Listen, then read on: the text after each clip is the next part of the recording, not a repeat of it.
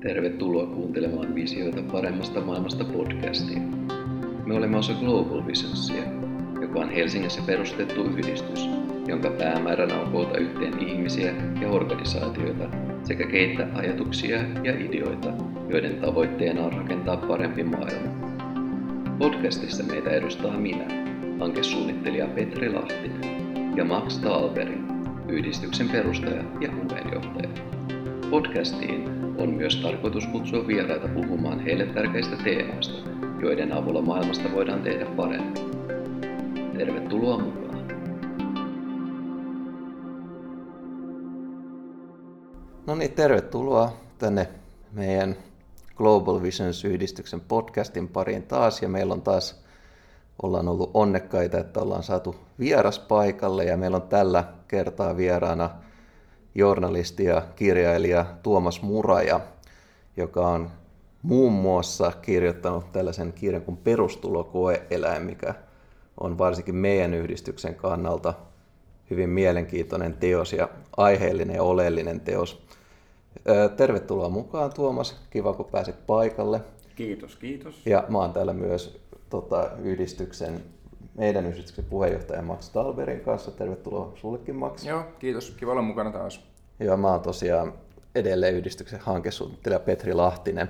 Mä ajattelin, että sen sijaan, että mä yritän tota, muistella ja ehkä sanoa väärin, mitä kaikkea taustatietoja on lukenut susta Tuomas, niin jos sä lyhyesti kertoisit vähän, kuka saat ja mitä saat tehnyt, että kuuntelijat saa sellaisen yleisen kuvan, että kenen kanssa keskustellaan? Minä olen Tuomas Muraja, tietokirjailija, toimittaja Helsingistä. Mm, olen ollut töissä muun muassa Turun Sanomien ulkomaan toimituksessa yli 10 vuotta ja Brysselin kirjeenvaihtajana ja sen jälkeen, kun Turun Sanomat päätti lopettaa koko ulkomaan toimituksen, jota mä vedin, niin tota, tapahtui yllättävä irtisanominen ja, ja tota, muuten sitten takaisin Turusta Helsinkiin kotikaupunkiin. Ja vuodesta 2013 käytännössä mä oon ollut enemmän tai vähemmän työtön tai freelanceri, silpputyöläinen mm. tai apurahan saaja. Mm. Riippuu vähän mikä status on missäkin kuussa. Mm, aivan. Joo, sä, sä kirjoitit tämä sun kirja Perustulokoeläin, tämä ilmestyi 2019 vastapainon toimesta. Ja tota, sä kirjoitat tässä yleisesti perustulosta, siitä perustulokokeilusta, mihin sä pääsit osalliseksi, että sut valikoitiin 2000 ilmeisesti ihmisen, tai siis olit osa 2000, 2000 ihmisen valikoimaa jotka oli valittu satunnaisesti tähän Kelan perustulokokeiluun. Ja siinä oli ilmeisesti, että, että on saanut joko työmarkkinatukea tai peruspäivärahaa marraskuussa 2016, eikö näin ollut? Näin on. Mulla oli juuri apuraha päättynyt ja mä olin ilmoittautunut taas työttömäksi työnhakijaksi hmm. silloin syksyllä. Ja kun se otanta tuli siitä marraskuisesta työttömyysjaksosta, niin sattumalta pääsin mukaan siihen.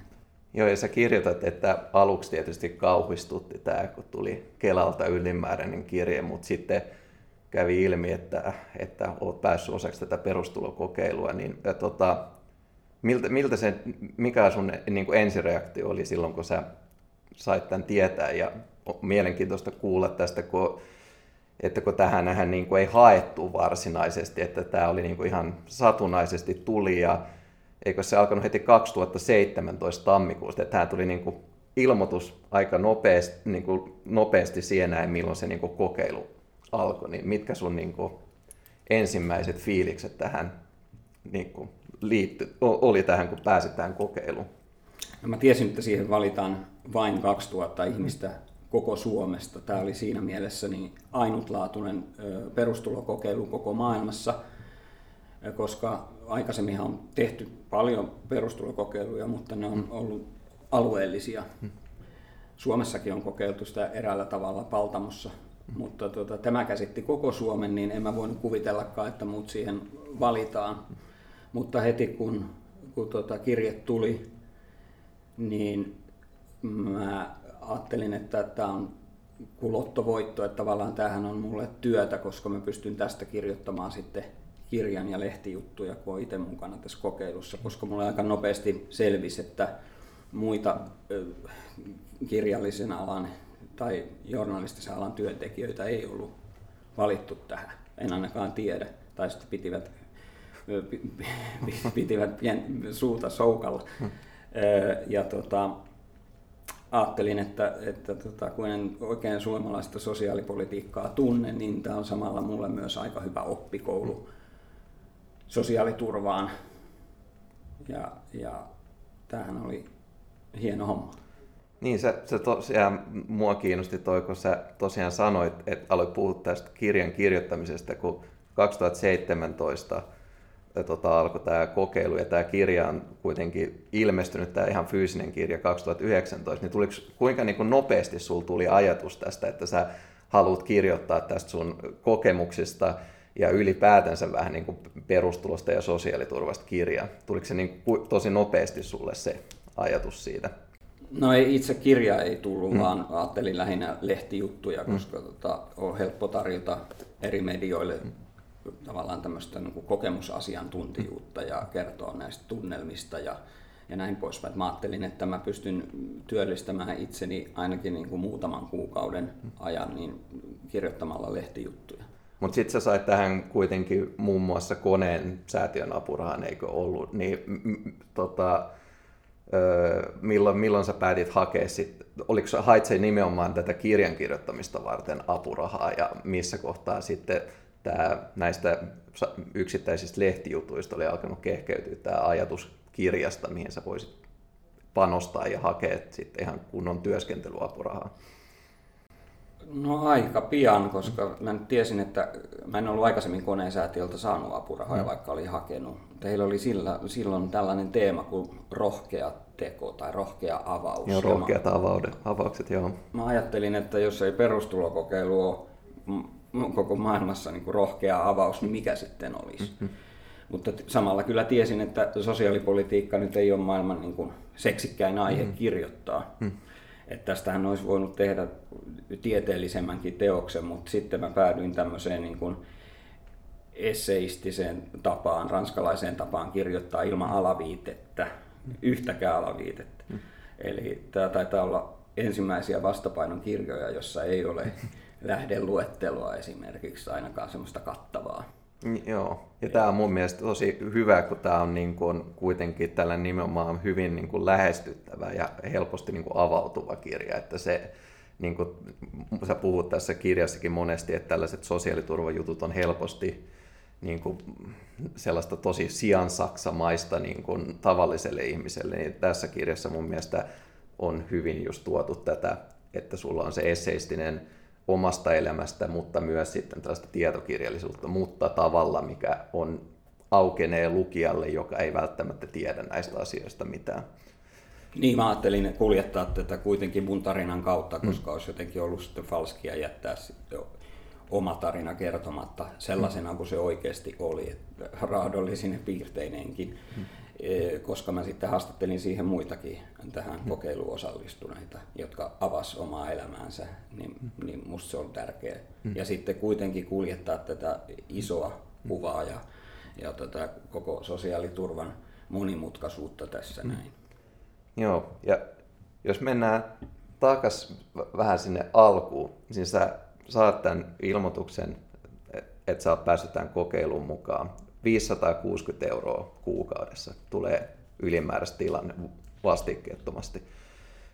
Ja sä, mutta sä kirjoitat, että tällä ei ollut niin kuin taloudellista merkitystä sinänsä niin kuin sun elämään, mutta sä puhut niin kuin psykologisesta, vaikut, niin kuin miten se vaikutti psykologisesti. Niin voit sä avata tätä, että miten se, mikä se sitten oli se psykologia, mihin tämä perustulo niin kuin vaikutti, mikä sulle oli se niin kuin, vaikutti olevan se merkittävin kokemus tästä perustulon saamisesta? Niin, siis taloudellisesti ei ollut merkitystä siinä mielessä, että jos mä olisin tavallisen sosiaaliturvan piirissä, niin mun työttömyysturva olisi siinä 900 euroa. Mm. Toki siitä maksetaan verot. Tämä oli 560 verottomana ja se tuli niin kuin lapsilisä joka ikinen kuukausi kysymättä, pyytämättä. Ja se vapauden tunne tuli siitä, että sen sai pitää, vaikka sai ö, kovaakin palkkaa. Mm. Jonain kuukausina niin, niin, niin pystyi tienaamaan vaikka neljä tonnia mm. kuussa, mutta sitten se 560 tuli siihen joka tapauksessa. Mm. Nyt tässä nykyisessä mallissa niin on niin, että jos tienaa tietyn määrän, niin tota, sen saa pitää. Se on muistaakseni 300 euroa. En nyt muista, miten tämä on muuttunut tässä parin vuoden sisällä, mutta tota, siitä ylimääräisestä tulosta niin joutuu maksamaan 50 pinnaa pois. Mm. Eli jos saat ison lehtijutun, josta maksetaan tonni, niin, niin siitä menee sitten saman tien 500 pois. Joo. Tässä perustulokokeilussa niin ei ollut tuota pelkoa, vaan tämmöisen freelancerin korvauksethan tulee ihan pienistä puroista. Mm, aivan. Että oli sitten kirjamessujen juontamista tai paneelikeskustelujen mm. vetämistä tai kirjastokäyntejä mm. tai jos käy lukioissa puhumassa kirjailijan ammatista tai näin poispäin, niin niistä ei hirveästi makseta kerralla, mutta ne pystyn ottaa tämän tyyppisiä keikkoja. Mm. Pystyin ainakin perustulokokeilun aikana, koska mä tiesin, että mä joka tapauksessa saan sen 560. Ja sitten taloudellisesti puhun, että onko sillä merkitystä, niin, niin tälläkin hetkellä niin meidän vuokra on noin kaksi tonnia kuussa. Ja siitä voi jokainen päätellä, että auttaako se 560 vai ei. Mutta tota, se pointti on, että sen lisäksi pystyy tekemään mitä töitä haluaa. Mm. Joillekin e, pätkätyöläisille se merkkasi sitä, että saa kahvilasta vaikka kaksi päivää duunia, mm. mutta on duunia joka tapauksessa. Mm voi mm, olla vaikka tota, omien lastensa apuna jossain jalkapallotreeneissä, mm. eli tehdä treenityötä. Mm. Siitä ei välttämättä makseta mitään, mutta sehän on työtä kuitenkin. Mm. Eli pystyy valitsemaan paremmin. Mm. Siis tämän tyyppiset silpputyöläiset tästä hyötyy. Mm. Psykologiset vaikutukset sen vapauden tunteen lisäksi niin oli tietysti se, että voi paremmin. Mm. Että ei tarvinnut täytellä lomakkeita ja selvittää TE-toimistolle koko ajan, että montako työpaikkaa on hakenut. Mm. Koska se on nykyisen työttömän arkea. Pitää neljää työpaikkaa hakea.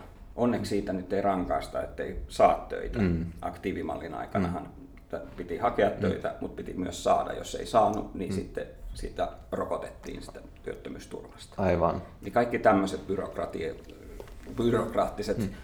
hommelit jäi jäi pois ja pystyi keskittyä siihen olennaiseen, eli mun tapauksessa kirjoittamiseen. Joo.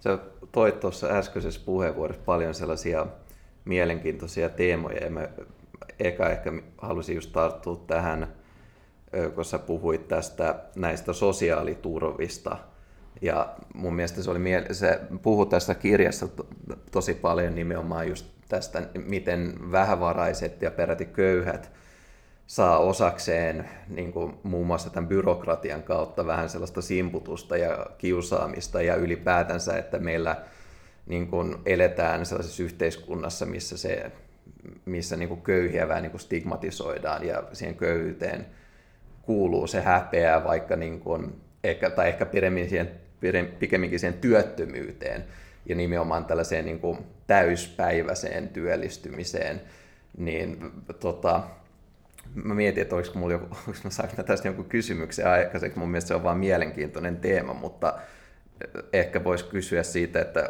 näit että tämä, kun sä esimerkiksi haastattelit osa ihmisistä, jotka oli tässä, niin tässä kokeilussa, ja osahan oli näistä ihmisistä oli sellaisia, että he tulivat esimerkiksi sellaisista taustoista, että tämä perustulo äh, niin kuin sallimaan se, että pystyy, saa sitä vähän ylimääräistä rahaa, mutta myös pystyy ottaa niitä erilaisia silppuja, hajatöitä ilman, että pelkää, että menettää jotain niitä etuuksia, niin että se esimerkiksi oli ihmisiä, jotka pystyvät ostamaan lääkkeitä, joita he, he tarvitsevat, niin näkisit se, että perustulo nimenomaan on tällainen myös yksi keino siirtyä siitä, että me ei enää, meillä ei ole sellaista pakkomielettä nimenomaan niin kuin tällaisesta täystyöllistymisestä ja siitä, että että sellainen työllistyminen on jonkinlainen ihmisarvon mittari? No se nyt on ihan selvää, että digitalisaation ja automatisaation aikana niin, niin tota, ty- työpaikat vähenee, työaika vähenee. Toki ihmiset haluaa tehdä mielekkäitä hommia, mutta tota, niistä ei aina makseta hyvin. Ö, on meillä paljon koko päivätyöläisiä, jotka ei tule toimeen sillä palkalla. Mm.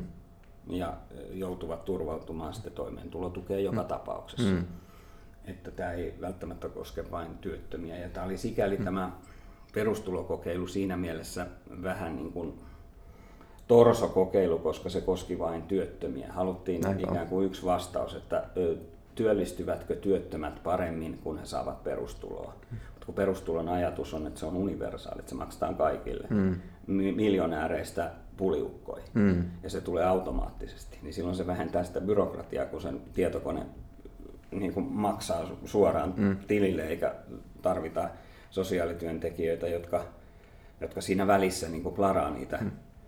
niitä hakemuksia. Mm.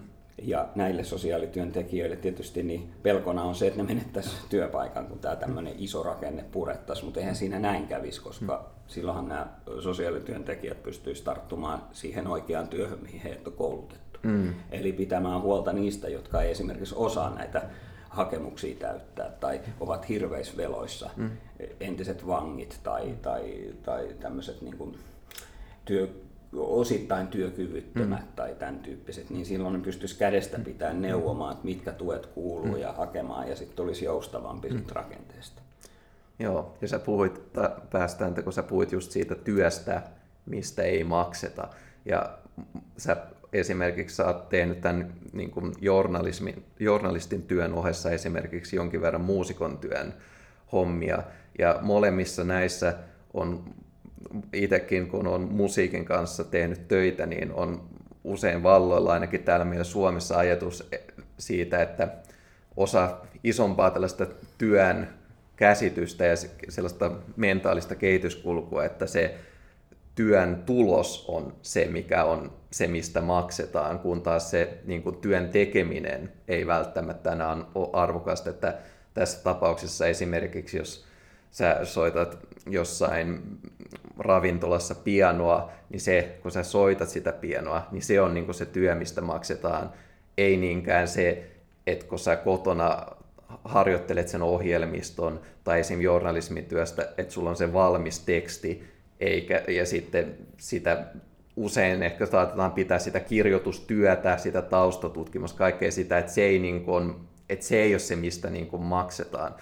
Niin tämä, mä näen mielenkiintoisena tämän, että perustulo olisi mahdollinen myös siinä, että pystytään niin kuin nimenomaan uudelleen ehkä jotenkin muokkaamaan sitä käsitystä, että mitä niin kuin työn tekeminen on, että työ ei ole vaan se, sitä, mistä sulle maksetaan palkkaa, vaan työtä voi olla, sä mainitset kirjassa esim. Niin kuin vapaaehtoistyön, tai mistä tässäkin on puhuttu, että, että, ja samoin mainitsit siinä kirjassa, että jos on vaikka lasten joku jalkapallotreenit, niin siellä on valmentaja, joka saa siitä palkkaa, vanhemmat on niin kuin ikään kuin vapaaehtoisina, niin mi, mi, mi, mitä sä nykyään ajattelet tästä, että vois, mä ajattelisin, että tämä on vielä entistä enemmän kärjistynyt tämä että se on vaan se niin kuin lopputulos, ikään kuin se tuote, mistä maksetaan, eikä niinkään se, niin kuin mitä ollaan tehty, minkä, mitä ollaan niin kuin työskennelty.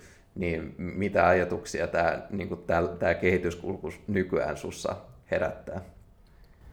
Tätä outo ajatusmalli on vaikea muuttaa. Sen mä ainakin huomasin, että se muutos on hidasta, koska sen lopputuotteen mm. lisäksi yhä yhteiskunnassa työtä mitataan tunneissa, työtunneissa, mm. eli ajassa. Mm.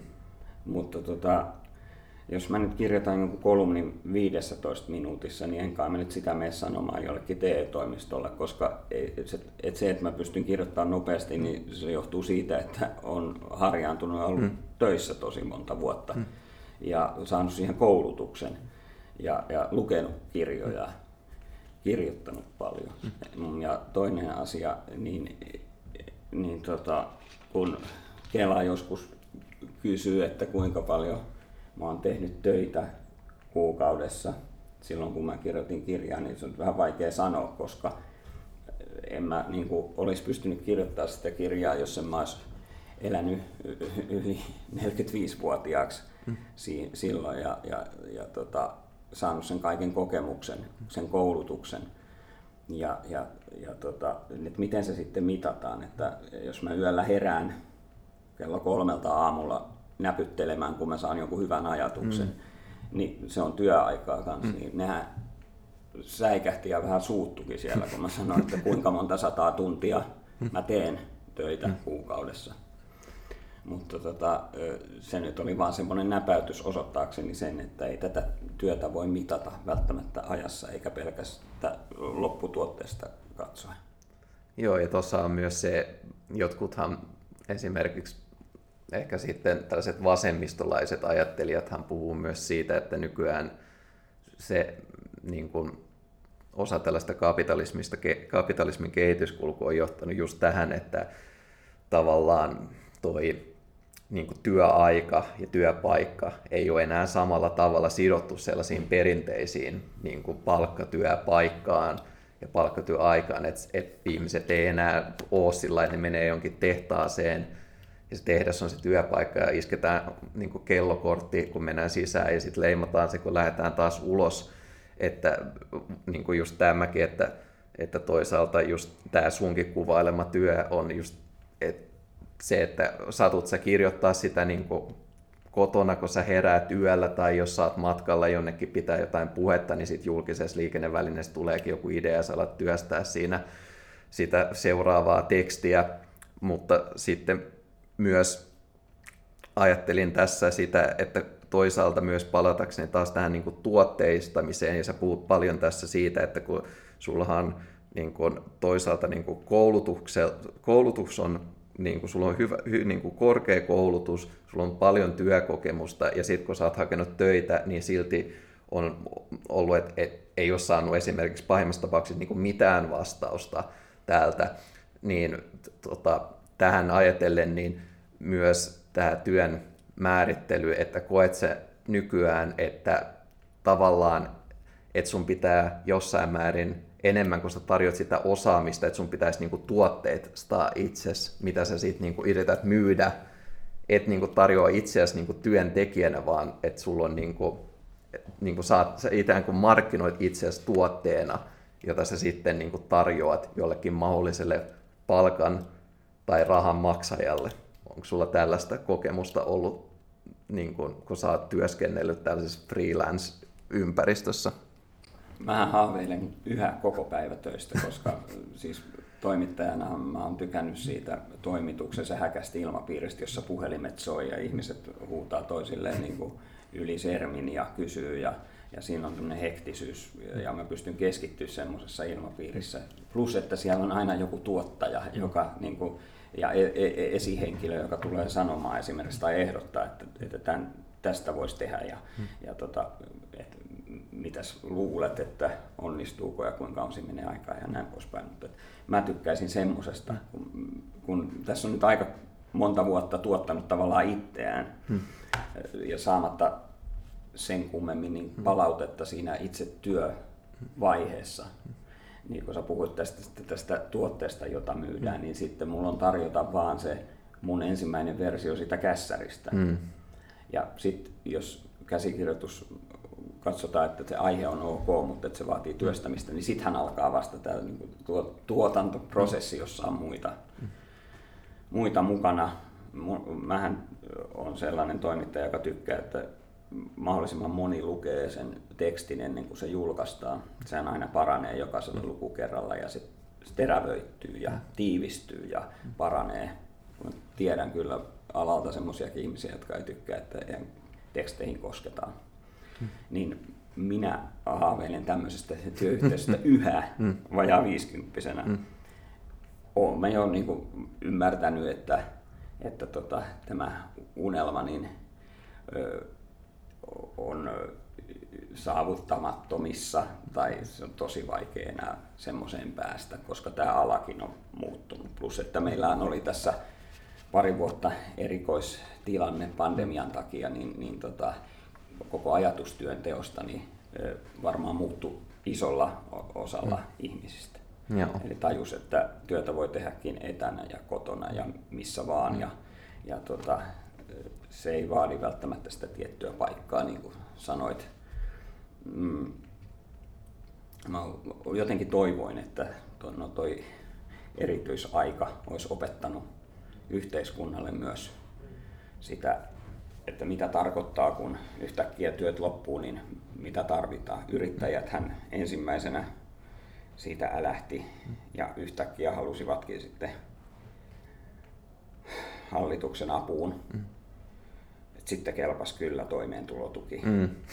Ja sitten toinen vaihe oli se, että toimeentulotuki olikin niin pieni närkästy siitä. Ja, ja nämä ihmiset, jotka aikaisemmin sanoivat, että työttömät on laiskoja ja eivät tee siellä kotona mitään, saavat niin kuin vaan rahaa, niin tässä tapauksessa nyt nämä yrittäjät, joilta meni yritys alta tai asiakkaat tai mitä tahansa niin ton pandemian takia, niin, niin tota, ei ottanut opikseen. Mm. Se, on, se on kumma juttu. Mm. Miten mieltä sä olit tuosta perustulon suuruudesta tuossa kokeilussa, että se oli se 560 kuussa, niin miten asiat olisi muuttunut henkilökohtaisesti, jos olisi ollut vaikka reilusti isompi tai, tai sitten vaihtoehtoisesti pienempi, ja kuinka suurta perustuloa sä itse kannatat, mikä olisi optimaali taso sun mielestä?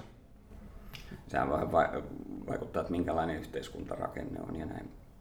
Meillähän koko ajan ihmiset vanhenee ja näin poispäin, että, että tuota, koko tämmöiset eläkejärjestelmät ja muutkin tarvitsee sitten kyllä kyllä kovaa muutosta, mutta mm, vaikea sanoa, mikä se sitten olisi, mihin se asettuu, mikä on järkevä, mikä on realistinen taso, koska perustulon idea on se, että se ei riitä, vaan se kannustaa tekemään jotain muuta, ikään kuin palkkatyötä. Oli se sitten mitä tahansa, tässähän niitä on lueteltu vähän niin kuin 1900-luvun alussa, kun maatyöläisille tuli tosi paljon vapaa-aikaa, kun robotit tuli, niitä sanottiin traktoreiksi tai mitä niitä olikaan, mutta tota, toi todella paljon enemmän vapaa-aikaa. Niin, niin tota, mitä sillä vapaa-ajalla sitten tekee, että onko se kuitenkin työaikaa, koska kyllä siinä miettii aina sitten, mitä seuraavaksi pitää tehdä ja näin poispäin. Mutta, mutta tämä on niin kuin, tavallaan se, joka me viittaan digitalisaatioon, että, että tulee uusia traktoreita joka alalle, jotka vie sitä työaikaa pois. Niin onko se, mikä se summa olisi, kyllä se mä, mä olisin niin semmoisen tuhannen euron kannalla, jos puhutaan tästä vuodesta esimerkiksi. Mä ei tiedetä, mikä tilanne on ensi vuonna tai, tai kymmenen vuoden päästä. Mutta se ei saa olla niin iso, että sillä pelkästään tulee toimeen. Ja siinä on tosiaan, me puhu, ollaan puhuttu tuon Suomen perustuloverkosta, eli tämän BIEN Networkin Suomen jaoston ihmisten kanssa, ja hän niin kuin esimerkiksi otti sen esiin, että kun että esimerkiksi tämä 560 vaikka tässä kokeilussa, niin sä haastattelet esimerkiksi tota, ihmisiä, tota, jotka asuu, on asunut jossain esimerkiksi Kurikassa muistaakseni, niin he, he, sille, tällaiselle ihmiselle 560 on aika erilainen raha kuin esimerkiksi sulle, joka silloin ymmärtääkseni asuit Helsingissä. Että niin kuin nämä elinkustannukset on, että, että niin kuin esimerkiksi ihan jo vuokra mm. on sellainen, että toiselle ihmiselle 560 saattaa olla jo, että sillä maksaa vuokran ja jää vielä rahaa yli, mutta su, esimerkiksi sunhan tapauksessa se 560 ei edes riitä kattaa kokonaan vuokraa. Että siinä on noita alueellisia myös sitten, että se missä päin asuu, esimerkiksi jos Suomessa, niin se ra- rahamäärä on, niin kuin on sen, niin kuin miten se vaikuttaa hyvin erilainen. Hmm. Eli kun tämä katsoo koko Suomen, niin, niin, niin se on siinä oikeassa, että se tosi vaikea, kun se on niin, niin paikkakohtaista se, se, mitä elinkustannukset on.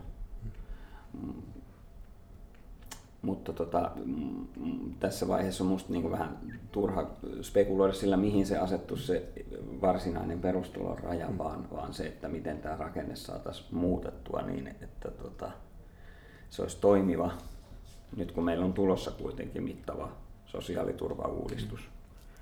Ja kunhan tästä sote-uudistuksesta on nyt selvitty ja katsottu, että miten se lähtee rullaamaan. Hmm. Mutta se on, se on todella iso, iso asia ja siihen tosiaan tuo ei ole se, se vaikein asia, tuo paikkakohtaisuus ja sidonnaisuus, vaan se, se ajatus siitä, että se maksetaan kaikille. Että, siis nythän on ollut jo keskustelua siitä, että, että jotkut eivät välttämättä halua ylimääräistä lapsilisää, joka tarjotaan nyt sitten vuoden lopulla sen takia, että katsoo, että he eivät tarvitse sitä, mutta kun se universaalius tarkoittaa sitä, että kun se maksetaan kaikille, se on niin kuin lainsäädännöllisesti kaikkein helpoin mm. toteuttaa, koska jokainen ihminen on niin kuin lain edessä samanarvoinen. Mm. Niin tämmöiset niin kuin erityiset, jotka koskevat vain tiettyä ihmisryhmää, niin niitä on semmoisia tota, nopeita ratkaisuja on vaikea tehdä. Niin sä tosiaan haastattelit muita, jotka oli osallistunut myös tähän kokeiluun, niin tota, tuliko siinä jotain mielenkiintoista ilmiä? Oliko, tuli, näkyykö siinä tämä alueiden ero esimerkiksi? No näkyy. Siellähän oli esimerkiksi semmoinen tapaus, joka oli juuri opinnot päättänyt ihminen, joka oli todella mielissään siitä, että tulee perustulo, koska se tarjosi hänelle mahdollisuuden ottaa pienipalkkasta työtä vastaan, jotta hän saa sitten työkokemusta koska hänellä oli jo se tutkintotodistus, mutta ei työkokemusta. Niin mikä tahansa työkokemus on tietysti ansioluettelossa hyväksi. Hmm. Eli, eli tämä oli konkreettinen esimerkki siitä, että, että tota, pohjoisemmalla paikkakunnalla tämä asu, niin, niin tota, se ainakin hänen tilannettaan huojensi merkittävästi. Joo, sä puhuit myös tästä yrittäjyydestä ja toisaalta me ollaan nyt viime aikoina törmätty tällaiseen niin kuin innovaation käsitteeseen, että me tuossa muutamia viikkoja sitten Tampereen yliopistolle järjestettiin tällainen tapahtuma kuin perustulo, vapaus ja innovaatio, ja siellä oli tällainen vasta tohtoriksi väitellyt Otto Lehto, joka on, on lähestynyt niin kuin perustuloa tällaisesta kompleksisuusteorian ja evoluta, evoluvatiivisen talouden näkökulmasta, onpa vaikea sana.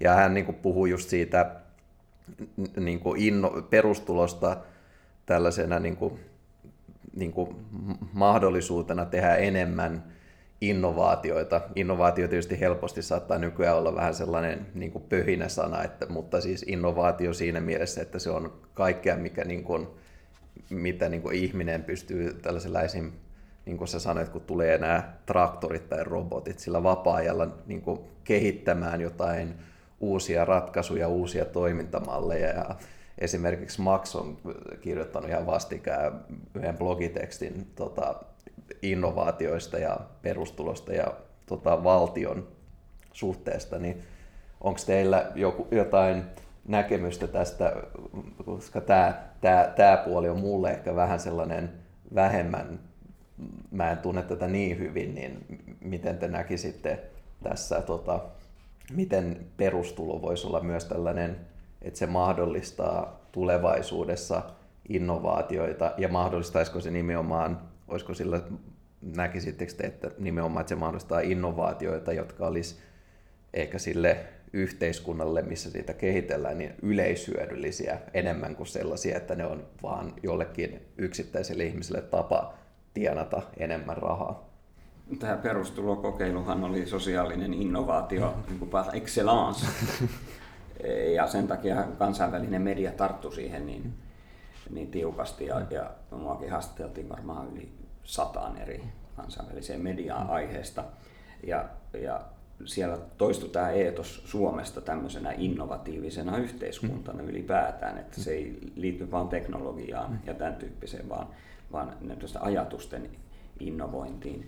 Niin siinä mielessä niin hyvä, kun mainitsit tämän sanan innovaatio. Mutta siis ehkä se mun pääpointti tässä on se, että kun perustulo lisää vapautta, vapauden tunnetta, vapaa-aikaa, mm. niin vapaushan lisää luovuutta. Aivan. Sulla on aikaa sitten miettiä ja pohtia asioita ja tehdä, miettiä, mitä haluat tehdä. Mm. Sitä syntyy joskus mm. innovaatioita. Ja luovuus, kun sitä on enemmän, niin sehän luo tuottavuutta. Ja eikö tähän innovaatioajatteluun liity koko ajan myös se, että ollaan tuottavia, yhä enemmän tuottavia. Ja tässä tapauksessa tuottavuutta ei aina mitata rahassa, mm. vaan esimerkiksi hyvässä olossa. Mm. Et, et, et, esimerkiksi perustulokokeilun nämä analyysit ja tulokset niin osoittaa, että perustuloa saavat kokivat olonsa paremmaksi. Mm. Ja nyt onkin iso kysymys, että eikö heikommassa asemassa olevat ihmiset saa kokea oloaan hyväksi. Mm-hmm. Et, et onko sekin niinku yksi tämmöinen kurituskeino parempi osa siltä, että, että pitää olla jotenkin nöyrä ja, ja, ja, ja pitää, pitää kärsiä, mm. mikä on ihan niin huuhaa ajattelu, mm. tietenkään pidä. Mm. Joo, mullekin tuli mieleen just tämä vapaus ja, ja sitten sen mahdollistama, tai se, että voisi olla mahdollista olla vaikka sivuprojekteja, missä voisi olla luova, että ihan varmasti se vaikuttaisi, kunhan sitten olisi myös niitä kannustimia sitten tehdä sitä. Ja, ja jos perustulo ei niin kun kattaisi kaikki elinkustannuksia, niin sitten olisi sitä motivaatiota. Että kyllä se varmaan vaikuttaisi positiivisesti näihin asioihin.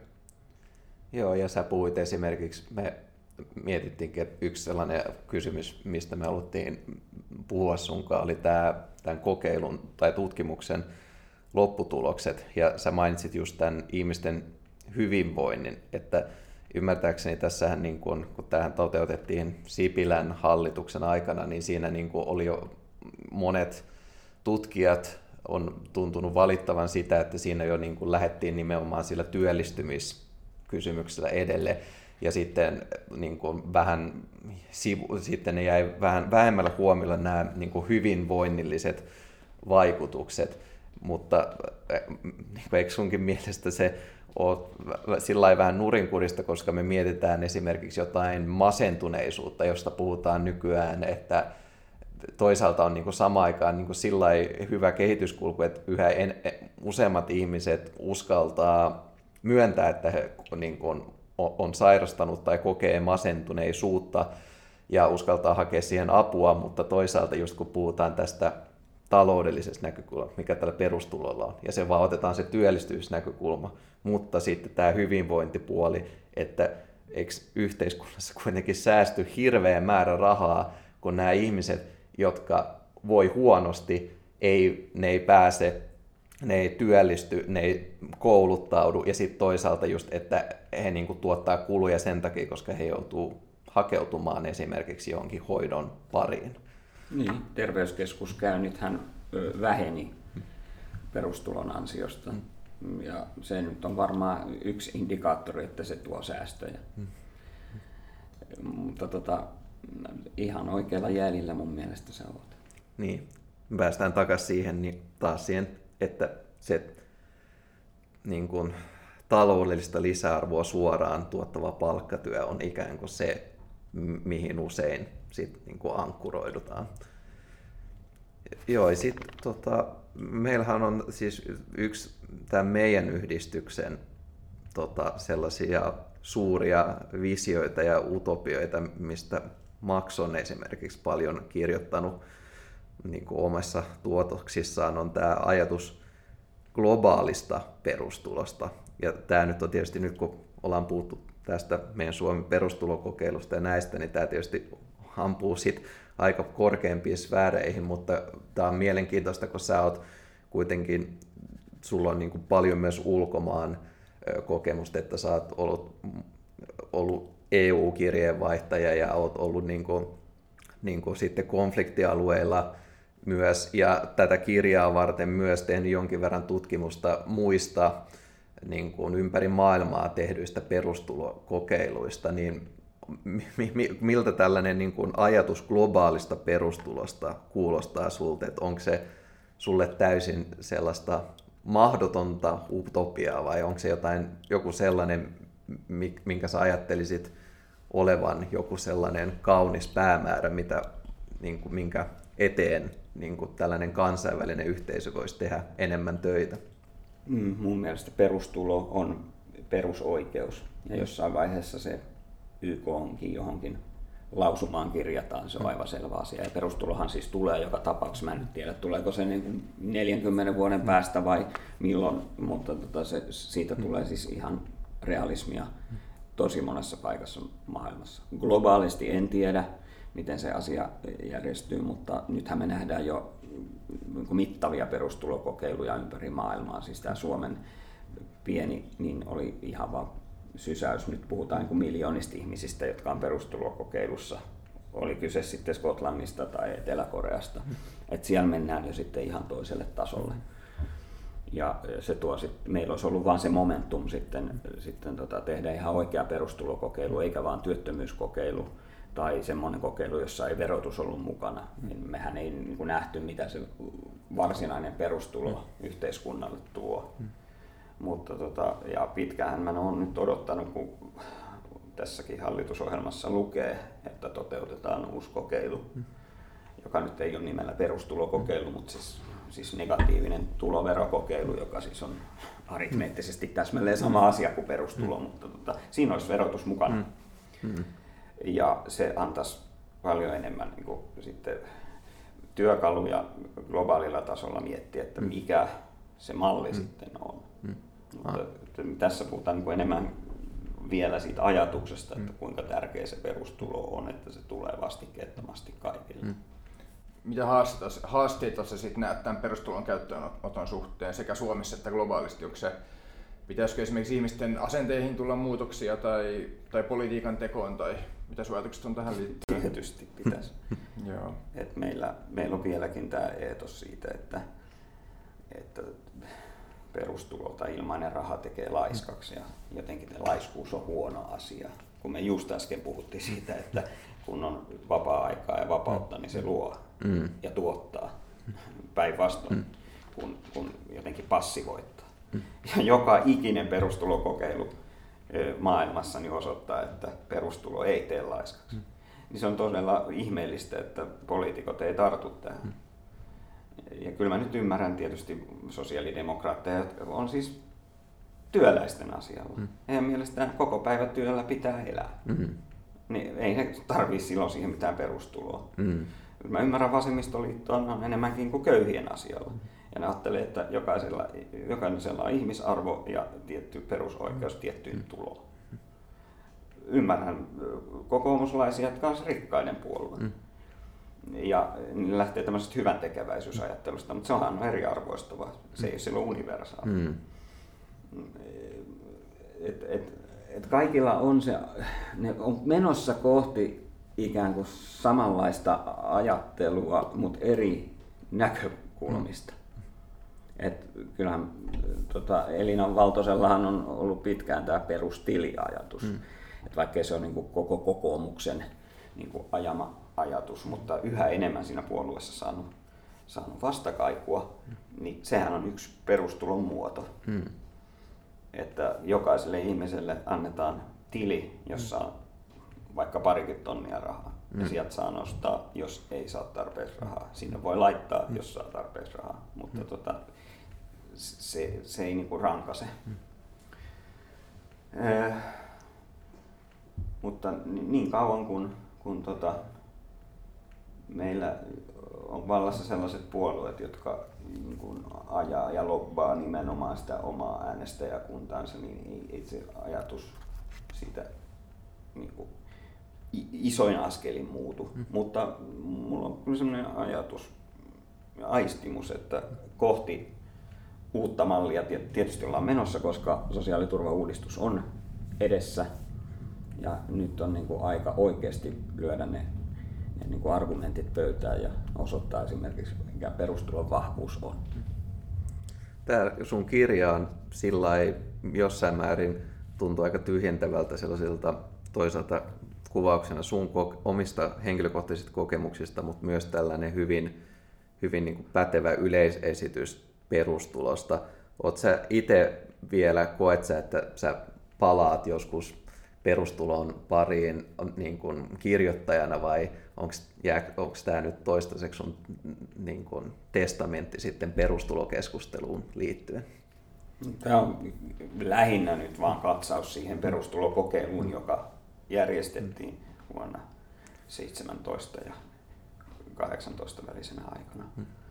Ö, mutta tota, kyllähän tässä muitakin perustulomalleja esitetään ja, hmm. ja jos Suomessa järjestetään uusi kokeilu, oli se millä nimellä tahansa, niin kyllä mä mielelläni haastattelen siihen osallistuvia ja, ja, ja sitten taas niin kuin keskityn siihen malliin ja, ja kyselen sitten tätä kokeilun toteuttajilta heidän ajatuksia mm. ja, ja odotuksia mm. ja sitten tietysti mielenkiinnolla odotan myös niitä tuloksia. Mm.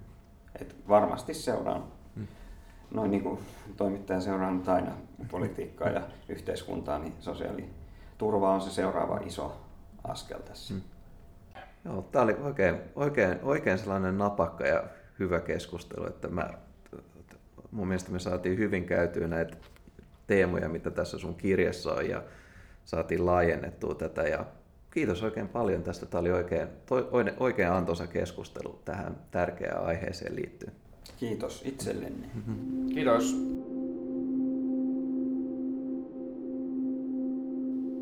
Kiitos, kun kuuntelit podcastiamme. Löydät meidät osoitteesta www.globalvisions.fi. Maxin kirja Uuden ajan kansalainen on ladattavissa ilmaiseksi osoitteesta www.avisionofabetterworld.net. Global Visionsin löydät myös sosiaalisesta mediasta. Meillä on profiilit niin Facebookissa, Twitterissä, Instagramissa, LinkedInissä kuin Discordissakin. Tervetuloa mukaan toimintaamme ja herättämäämme keskusteluun, joka kutsuu sinut mukaan pohtimaan yhdessä sitä, miten maailmasta voidaan tehdä parempi.